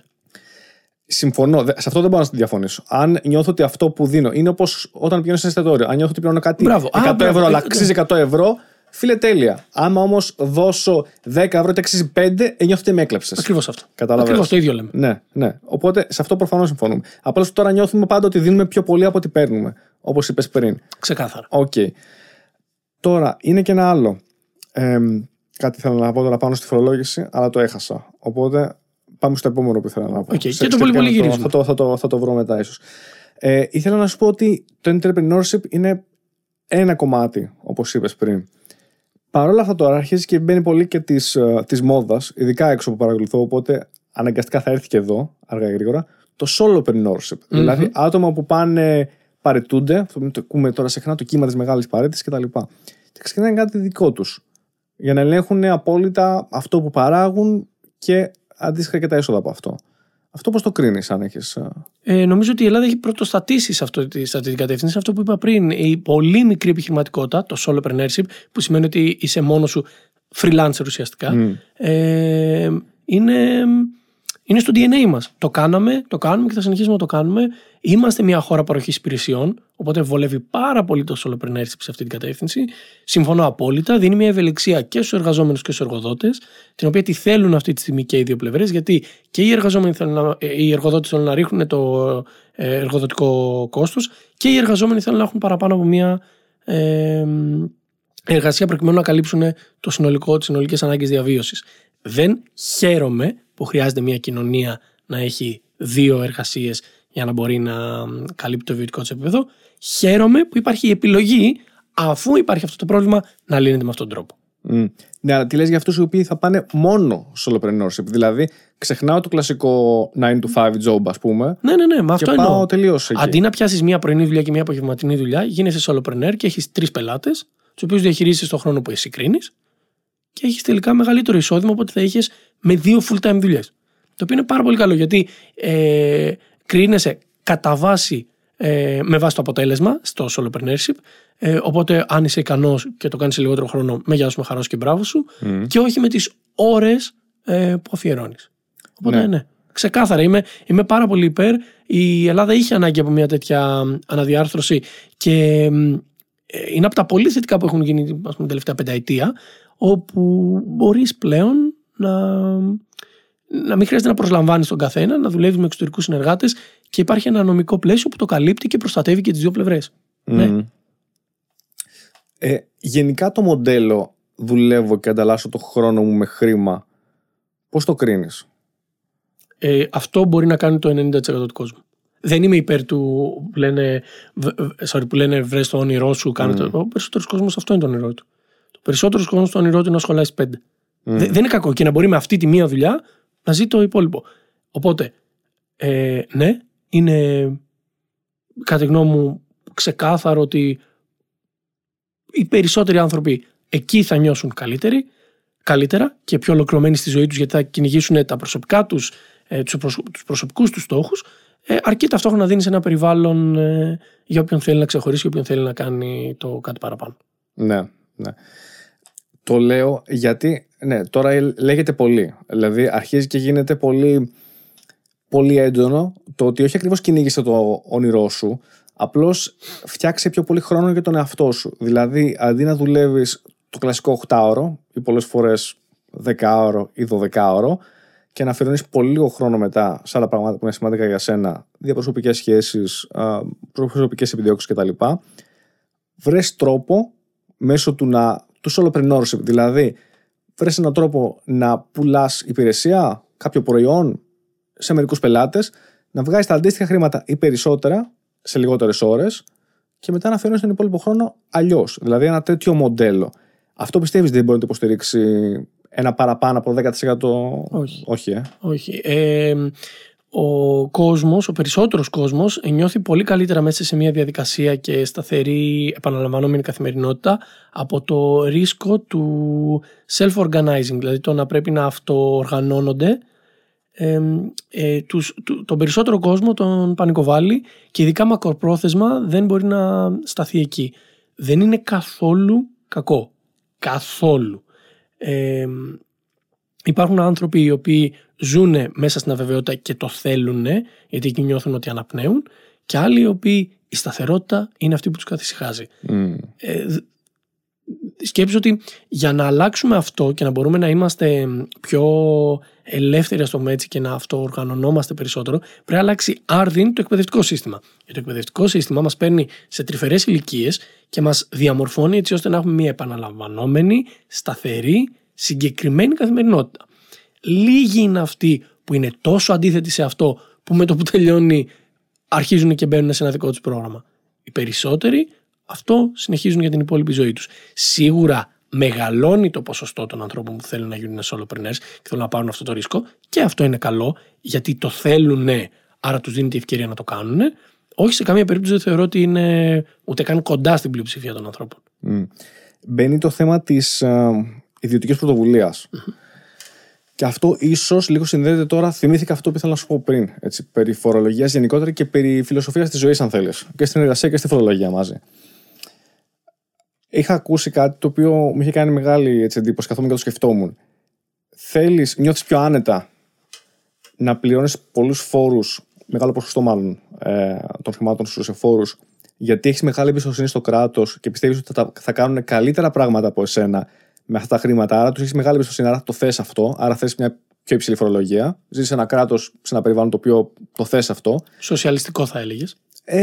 Όπως θες πες το. Αυτό που περιγράφεις είναι το. Πιο σοσιαλιστικό. Μπορεί να το βαφτίσεις έτσι. Δεν μου αρέσει πολύ να βάζω τέτοιο. Okay. Είναι δικό μου κόλλημα. Okay. Αλλά ναι, πες το έτσι. Ή θέλεις μια κοινωνία, νιώθεις μάλλον ότι εσύ ο ίδιος μπορείς να εκπαιδεύσεις τον εαυτό σου, να κάνει καλύτερα πράγματα με το μεγαλύτερο ποσοστό των χρημάτων σου, άρα προτιμάς να δίνεις ένα πολύ μικρότερο ποσοστό της φορολογίας στο κράτος. Εν ολίγης, θες να έχεις πιο πολύ εσύ την ευθύνη τα χρήματά σου ή κάποιος άλλος. Και πολλοί άνθρωποι, όπως είπες εσύ, θα πούνε ότι όχι, προτιμώ κάποιος άλλος, γιατί εγώ δεν ξέρω τι να κάνω ακριβώς. Θα έλεγα έναν συνδυασμό. Δηλαδή, αυτά τα δύο που ανέφερες είναι άκρα. Ναι. Κανένα από τα δύο άκρα αυτά δεν με εκφράζει. Θα έλεγα ότι είμαι κάπου στη μέση. Εννοώντας ότι υπάρχουν σημεία στα οποία θεωρώ ότι κάνω πολύ καλύτερη διαχείριση των οικονομικών με θετικότερο κοινωνικό αντίκτυπο από ό,τι μπορεί να κάνει το κράτος. Όταν ανοίγω νέες δουλειές, όταν πληρώνω καλά τις δουλειές που έχω, όταν αυτές οι δουλειές είναι φτιαγμένες έτσι ώστε να παράγουν πολλή αξία, να μπορούν να πληρώνονται οι ίδιες και να δημιουργούν ένα περιβάλλον για να γίνουν να είναι αναπτυξιακό και να προσθεθούν κι άλλες θέσεις εργασίας. Mm-hmm. Και υπάρχουν κάποια σημεία στα οποία θεωρώ ότι είμαι εντελώς ακατάλληλος, όπως για παράδειγμα η παιδεία. Εγώ που έχω κανάλι στο YouTube και προσπαθώ να εκπαιδεύσω τον κόσμο, δεν μπορώ να έχω το impact που μπορεί να έχει ένα κεντρικά οργανωμένο κράτος. Οπότε, στην υγεία πες θα μπορούσα με την έννοια ότι μπορώ να κάνω μια ιδιωτική ασφάλιση για τους εργαζομένους μου. Mm. Ένας θετικός κοινωνικός αντίκτυπος που μπορώ να έχω.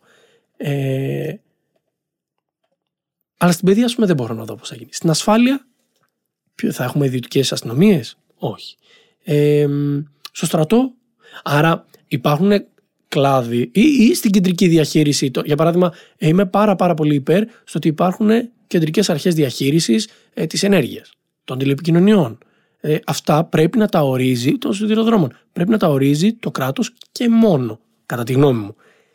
Η χρήση τους τώρα, κατά τη γνώμη μου, είναι καλό να είναι σε ιδιωτικό φορέα και να έχει στόχο το κέρδος, εννοείται, γιατί ο ανταγωνισμός που δημιουργείται, αντί να μην είναι μονοπόλιο, ο ανταγωνισμός που δημιουργείται αυξάνει τις υπηρεσίες, βελτιώνει τις υπηρεσίες για τον καταναλωτή. Ναι, ναι. Αρκεί να υπάρχει ένας κεντρικός έλεγχος. Άρα η απάντηση είναι ότι υπάρχουν σημεία στα οποία πρέπει να αφήνουμε τον ιδιωτικό τομέα μόνο του να κάνει αυτό που ξέρει να κάνει. Υπάρχουν σημεία στα οποία το κράτος πρέπει να επεμβαίνει και να ορίζει για το καλό του κοινωνικού συνόλου, εμποδίζοντας μονοπόλια και ολιγοπόλια. Αυτό. Ναι, ναι. Το πρόβλημα είναι πώς μπορεί να το κάνεις αυτό να λειτουργήσει σωστά. Είμαι πολύ μακριά από το να ξέρω. Ναι. Είμαι πάρα πολύ μακριά και δεν το παίζω ότι ξέρω. Εδώ περισσότερο κάνουμε μια καφενειακού τύπου συζήτηση. Φυσικά. Και τίποτα άλλο. Δεν είναι το area of expertise μου. Όπως είπες, έχω άποψη σαν άνθρωπος που ζω σε αυτή τη χώρα και σε οποιοδήποτε σύστημα και να ζούσα. Αλλά μέχρι εκεί. Είμαι πολύ μακριά από το να έχω εμπεριστατωμένη άποψη, πόσο μάλλον άποψη που θεωρώ ότι έχει νόημα να την πιέσω να ανέβει σκαλοπάτια και να φτάσει στα κατάλληλα άτομα. Υπάρχουν άνθρωποι που είναι πολύ καλύτεροι από μένα σε αυτά. Ναι, όχι, σίγουρα. Δεν θέλω να το σχολιάσουμε πολύ σε αυτό το επίπεδο. Απλώς αυτό που θέλω να πω είναι ότι όταν έχεις μια κεντρική διαχείριση και πράγματα που ελέγχει το κράτος, επειδή συνήθως αυτοί που εμπλέκονται σε αυτό είναι αιρετοί, εντάξει, τους έχει εκλέξει κάποιος, το κράτος, ο κόσμος, και είναι εκεί για περιορισμένο διάστημα, δεν νιώθουν την πίεση που έχουν οι ιδιωτικές εταιρείες ότι άμα κάνω χαζομάρα θα πέσω έξω. Εκεί είναι οι γενικές γραμματείες που είπα πριν. Αχα. Αν έχεις δει, τα υπουργεία έρχονται και ανταλλάσσουν γενικές γραμματείες. Δηλαδή, λέμε, φτιάξαμε το τάδε υπερυπουργείο και από κάτω κολλάνε οι γενικές γραμματείες.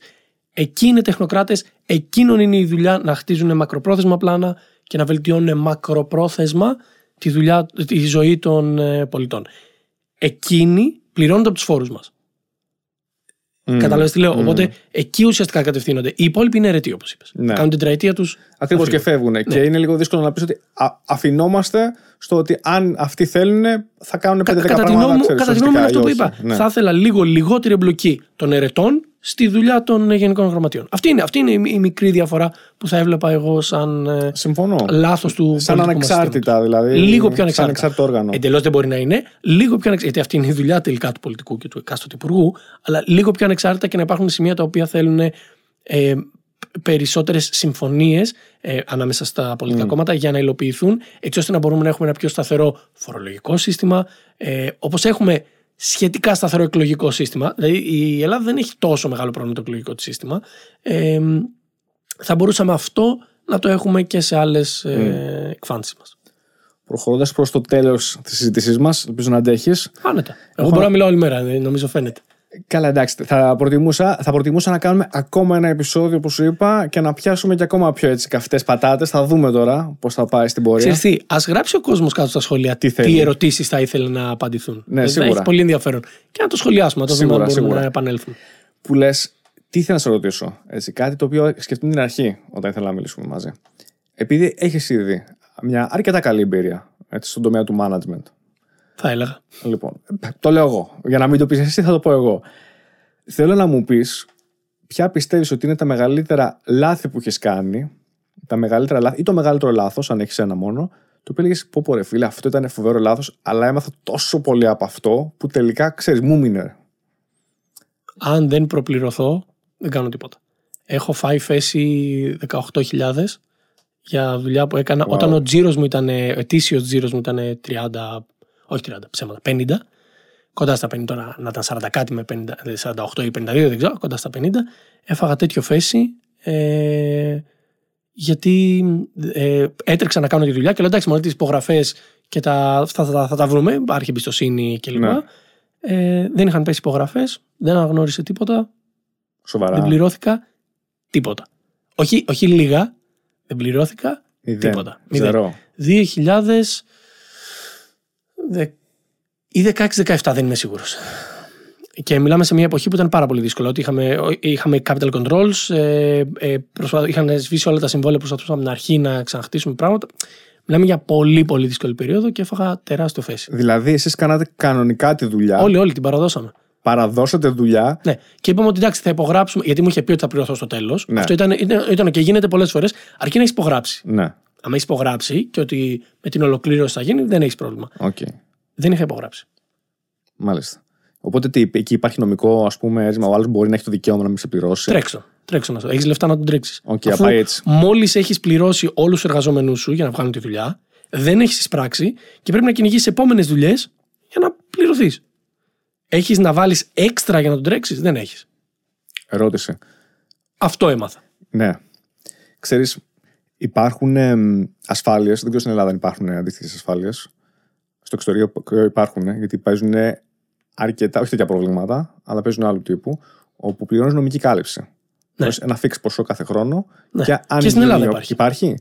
Ξεκάθαρα. Οπότε αυτό σου λέω, να μην βάζεις εσύ χρήματα έξτρα. Ναι, άμα θες να μιλήσουμε για ασφάλιση, ναι, πλέον ασφαλίζω οτιδήποτε, δηλαδή οτιδήποτε εταιρικό κατά βάση. Μπορεί να ασφαλιστεί. Για παράδειγμα, στην Ελλάδα ελάχιστοι έχουν.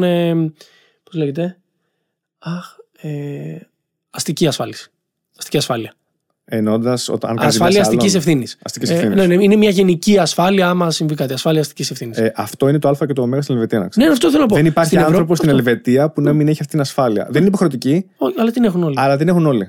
Και είναι ευθυνή. Και στην Ελλάδα είναι ευθυνή. Ναι, τίποτα. Είναι ποσά που απλά δεν το έχουμε στην κουλτούρα μας. Κάποια άλλα λάθη που πρέπει να. Ειδικά τώρα ένας μικρός επαγγελματίας. Γιατί όσο μεγαλώνεις και έχεις cash buffer δικό σου, στην τελική το πολεμάς με δικά σου χρήματα. Ναι. Ό,τι και να έρθει. Όταν όμως δεν έχεις. Σε κλείνουν. Τελείως. Το λέω, μήπως τυχόν, αν κάποιος είναι σε μια τέτοια αντίστοιχη φάση, ξεκινάει κάτι και οτιδήποτε, και αν θέλει να το ψάξει, η νομική κάλυψη μπορεί να σε σώσει. Εμένα, ας πούμε, έχω κάνει. Δεν μου έχει χρειαστεί, αλλά βλέπω ότι με καλύπτει ακόμα και στο εξωτερικό. Αν γίνει οποιαδήποτε αδικία, τους παίρνω τηλέφωνο και τους λέω: αυτή την υπόθεση δεν θα ξανασχοληθώ εγώ. Ναι. Ασχοληθείτε και με ενημερώνετε. Ναι. Ισχύει και στην Ελλάδα και είναι μια πάρα πολύ καλή επιλογή. Όντως. Χωρίς να. Είναι το ίδιο.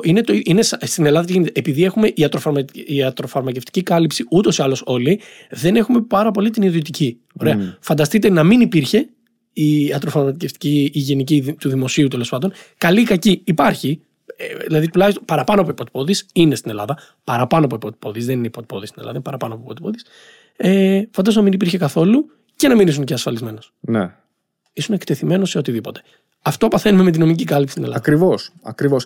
Και εκεί πατάνε όλοι οι υπόλοιποι που είναι πιο μεγάλοι από σένα και μπορεί δεν να. Δεν θα έλεγα μόνο έτσι. Ότι είναι θέμα μεγέθους, είναι θέμα αν είσαι τέτοιος άνθρωπος. Ανήθικος δηλαδή. Ναι. Μπορείς να κοιμάσαι το βράδυ μετά από κάτι τέτοιο. Εγώ δεν μπορώ. Ναι. Okay. Οπότε, άμα μπορείς, κατά βάση θα κερδίσεις άλλους που δεν μπορούν. Ναι. Αυτό. Αν δεν είναι νομικά καλυμμένοι. Εντάξει, what goes around comes around βέβαια. Οπότε εντάξει. Ναι. Δεν θα μιλήσω για κάρμα και τέτοια, αλλά. Μακροπρόθεσμα θα κάπως θα σου γυρίσει, γιατί θα συναναστραφείς με περισσότερους ανθρώπους αντίστοιχους, άρα τελικά θα στο γυρίσουν πίσω. Μπράβο, ναι. Ακριβώς. Άλλο λάθος, άλλο έτσι κάτι που να έχεις στο μυαλό σου και να πεις ότι πω ρε φίλε, από αυτό μάθαμε και από αυτό. Είναι ένα που έγινε στο κανάλι μου.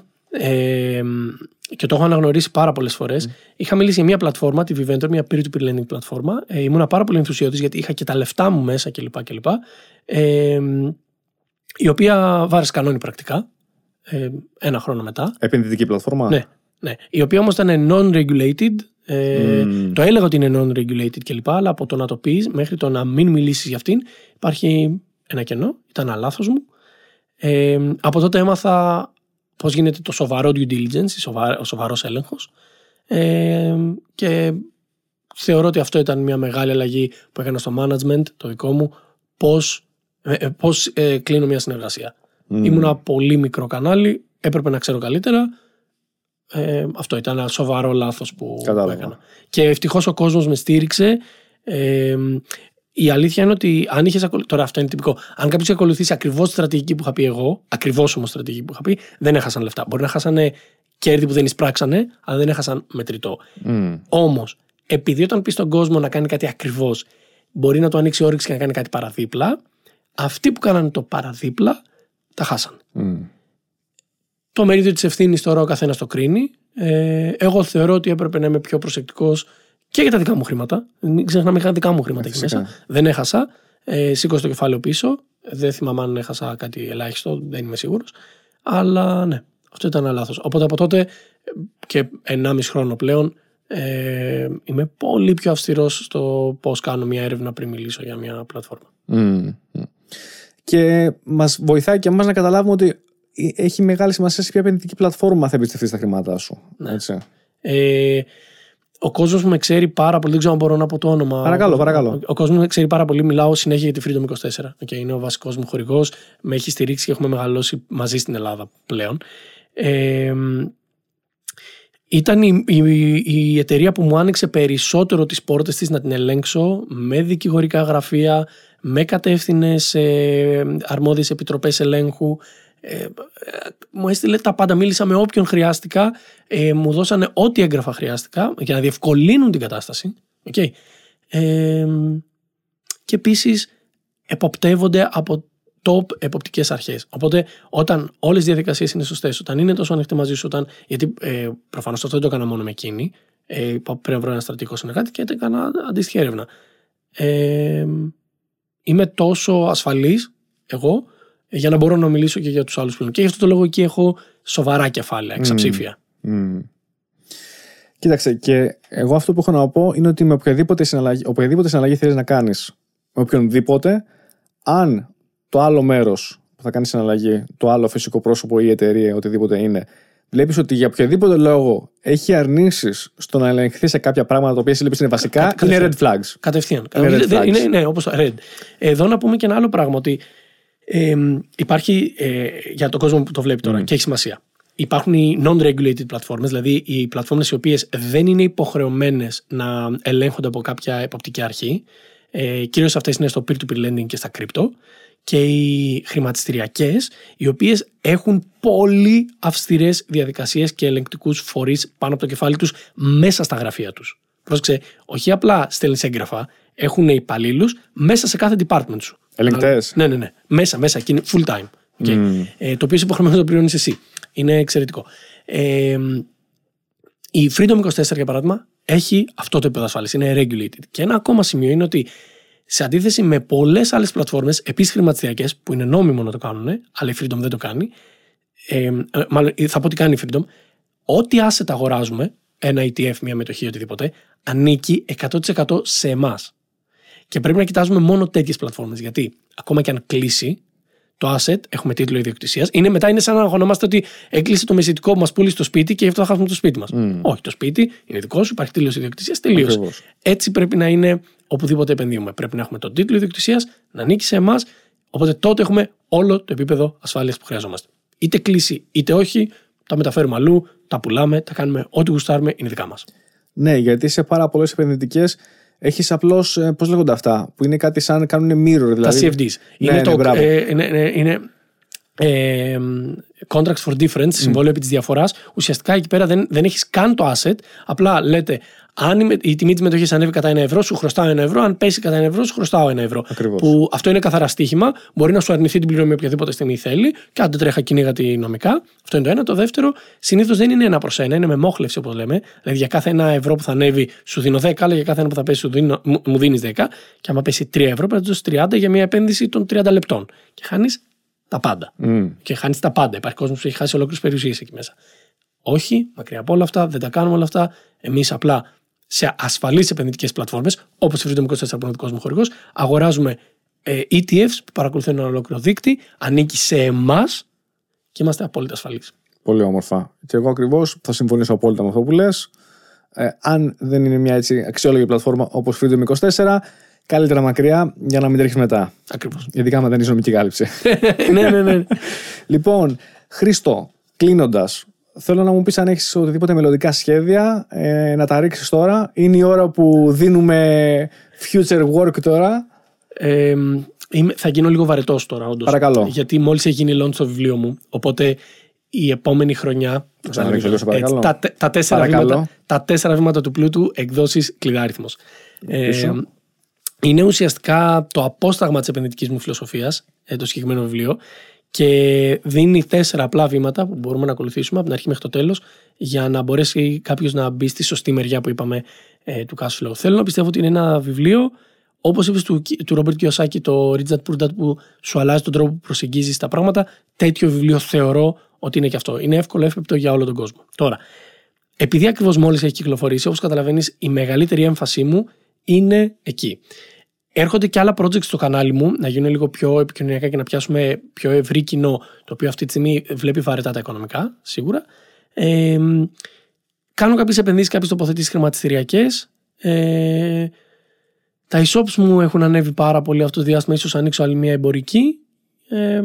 Αυτό γι' αυτό σου λέει είναι λίγο βαρετό, γιατί το βασικό κομμάτι όμως που δουλεύουμε και απορώ, όπως το ξέχασα τη στιγμή που είναι το 30% της καθημερινότητάς μου, η Financial Europeans πλέον, είναι το ευρωπαϊκό μας agency που τρέχουμε, που έχουμε μεγαλώσει εδώ και 1 χρόνο και κάτι. Ο στόχος, ο βασικός μας είναι να μπορέσουμε να εδραιωθούμε ως το βασικό δίκτυο financial influencing στην Ευρώπη. Και μέχρι τώρα δείχνει ότι τα καταφέρνουμε. Ποιοι είναι οι partners σας στην Ευρώπη? Δουλεύουμε με πάρα πολλούς. Όταν λες partners, εννοείς όπως έχουμε τη Freedom 24 εδώ ή σε ποιο επίπεδο πάμε? Και τα δύο. Δουλεύουμε λίγο πολύ με τα ίδια brands, γιατί όταν κάποιος θέλει να μπει στην Ευρώπη, θέλει να μπει σε όλη την Ευρώπη, σε όλη την ευρωπαϊκή αγορά. Οπότε μπορούμε να δουλεύουμε πάρα πολύ με αυτούς. Δουλεύουμε με 300 creators στην Ευρώπη συνολικά αυτή τη στιγμή. Οι περισσότεροι είναι financial creators, μιλάνε για οικονομικά, αλλά έχουμε κάποιους generic που ταιριάζει λίγο το ύφος τους με τα οικονομικά. Αυτό. Κατάλαβα. Οπότε ήδη έχουμε δηλωθεί σε πολύ μεγάλο βαθμό. Θέλουμε όμως να γίνουμε το νούμερο 1 financial influencing network στην Ευρώπη. Ναι. Και creators οι οποίοι μιλάνε στη γλώσσα τους ο καθένας. Ναι, ο καθένας στη γλώσσα τους, και έχουμε και Άγγλους αντίστοιχα, οι οποίοι πιάνουν λίγο όλη την ευρωπαϊκή αγορά. Αλλά ο καθένας στη γλώσσα του. Έχουμε μια πολύ μεγάλη και συγκεκριμένη διαδικασία. Υπάρχουν scripts τα οποία τα γράφω εγώ, είναι και τα δικά μου βίντεο, και μετά μεταφράζονται σε 12 γλώσσες και φεύγουν κατευθείαν για να γίνουν script και από άλλους creators. Οπότε έχουμε ένα penetration, όπως τα λέγαμε, στην ευρωπαϊκή αγορά πολύ μεγαλύτερο από ό,τι έχει καταλάβει ο κόσμος. Και είναι αυτό που είπα στην αρχή, ότι πάρα πολλοί κόσμος επηρεάζεται από αυτά που κάνουμε χωρίς καν να ξέρει ότι επηρεάζεται από αυτά που κάνουμε. Υπάρχουν Έλληνες που ζουν στην Ελβετία, παρακολουθούν και εμάς, μας ξέρουν, μπορεί να μας θεωρούν μικρούς. Τώρα αυτός στην Ελλάδα δεν ξέρει τι λέει. Παρακολουθεί όμως και έναν Γερμανό ή Γάλλο creator, γιατί η Ελβετία είναι ελάχιστη, δεν υπάρχει. Και επηρεάζεται από αυτόν. Ναι. Που όμως είναι το δικό μου σενάριο. Ναι, ακριβώς. Ωραίο αυτό. Ωραίο. Είναι ενδιαφέρον. Μπράβο, ωραία. Σε ευχαριστώ πολύ. Εγώ σε ευχαριστώ. Ξανά πάρα πολύ για τη συζήτηση. Είναι πολύ πιθανό να σε ξανακαλέσω και είναι πολύ πιθανό να ξαναρνηθείς. Οπότε θα σε βρω την τρίτη φορά που θα σε. Θα το πηγαίνουμε κάθε δεύτερη. Θα σε πιάσω. Μπράβο. Θα πηδάμε μία και θα πηγαίνουμε στην επόμενη κάθε φορά. Να έχουμε και υλικό να συζητάμε. Αυτό είναι το πιο σημαντικό νομίζω. Μην βαρεθείς. Όχι, κοίταξε, αλλήμονο. Είναι πολύ ρευστό, θα λέγαμε. Έτσι, pun intended. Πολύ ρευστό το θέμα του ρευστού. Οπότε πάντα υπάρχουν πράγματα να βγουν στην επιφάνεια και εσύ έχεις πάρα πολύ υλικό και συνέχεια βγάζεις νέο υλικό. Νομίζω δεν ξεμένουμε ποτέ. Μου είπες ευγενικά ότι μιλάω πολύ. Okay. Όχι, κοίταξε. Για μένα, όσο. Να ξέρεις, θεωρώ ότι οι καλύτεροι. Σοβαρά τώρα. Οι καλύτεροι σε οποιοδήποτε τομέα, creators, οτιδήποτε, είτε είναι ζωγραφική, είτε είναι ό,τι θέλεις, είναι αυτοί που βγάζουν μεγάλο όγκο. Είναι, το volume κερδίζει. Όχι απαραίτητα. Τώρα εντάξει, είναι το κλασικό ότι η ποιότητα είναι μεγαλύτερο από το τρίχες. Κάνε μεγάλο volume από πράγματα που κάνεις και αποκλείεται πολλά από αυτά να μην είναι ποιοτικά. Ποιος είναι ο στόχος σου? Αν ο στόχος είναι να έχεις μεγάλο impact, ο μεγάλος όγκος που έχω αυτή τη στιγμή έχει μεγαλύτερο impact σε περισσότερο κόσμο πρακτικά που βάζει τάξη τα οικονομικά του. Ναι. Άμα αυτό που θέλεις να κάνεις είναι να βγάλεις το βίντεο που θα πιάσει 500,000 views, τότε το να βγάζεις κάθε μέρα είναι κουλό. Πρέπει να καταλάβεις ποιος είναι ο στόχος. Λοιπόν. Μεγαλύτερο impact, κατά τη γνώμη μου, έχεις με συχνό content, επαναλαμβανόμενο content που δίνει μια. Κατεύθυνση στην καθημερινότητα του κόσμου. Και όλοι οι solopreneurs που εγώ παρακολουθώ στο LinkedIn, παράδειγμα, ποστάρουν καθημερινά. Και το λένε. Ποστάρουν ότι αν σας συνεφέρει να κάνετε μεγάλο impact, αφήστε τις εβδομάδες καθημερινό. Καθημερινό όμως. Αυτό είναι. Άμα είναι αυτό που είπες. Θες να έχεις impact, ναι. Θέλει καθημερινό. Τόσο απλά. Σε ευχαριστώ πάρα πολύ, Χρήστο. Ήταν τέλεια έτσι, συζήτηση και επιφυλαζόμαστε για επόμενη εκπομπή. Ευχαριστώ. Λοιπόν. Ευχαριστώ ξανά. Over and out.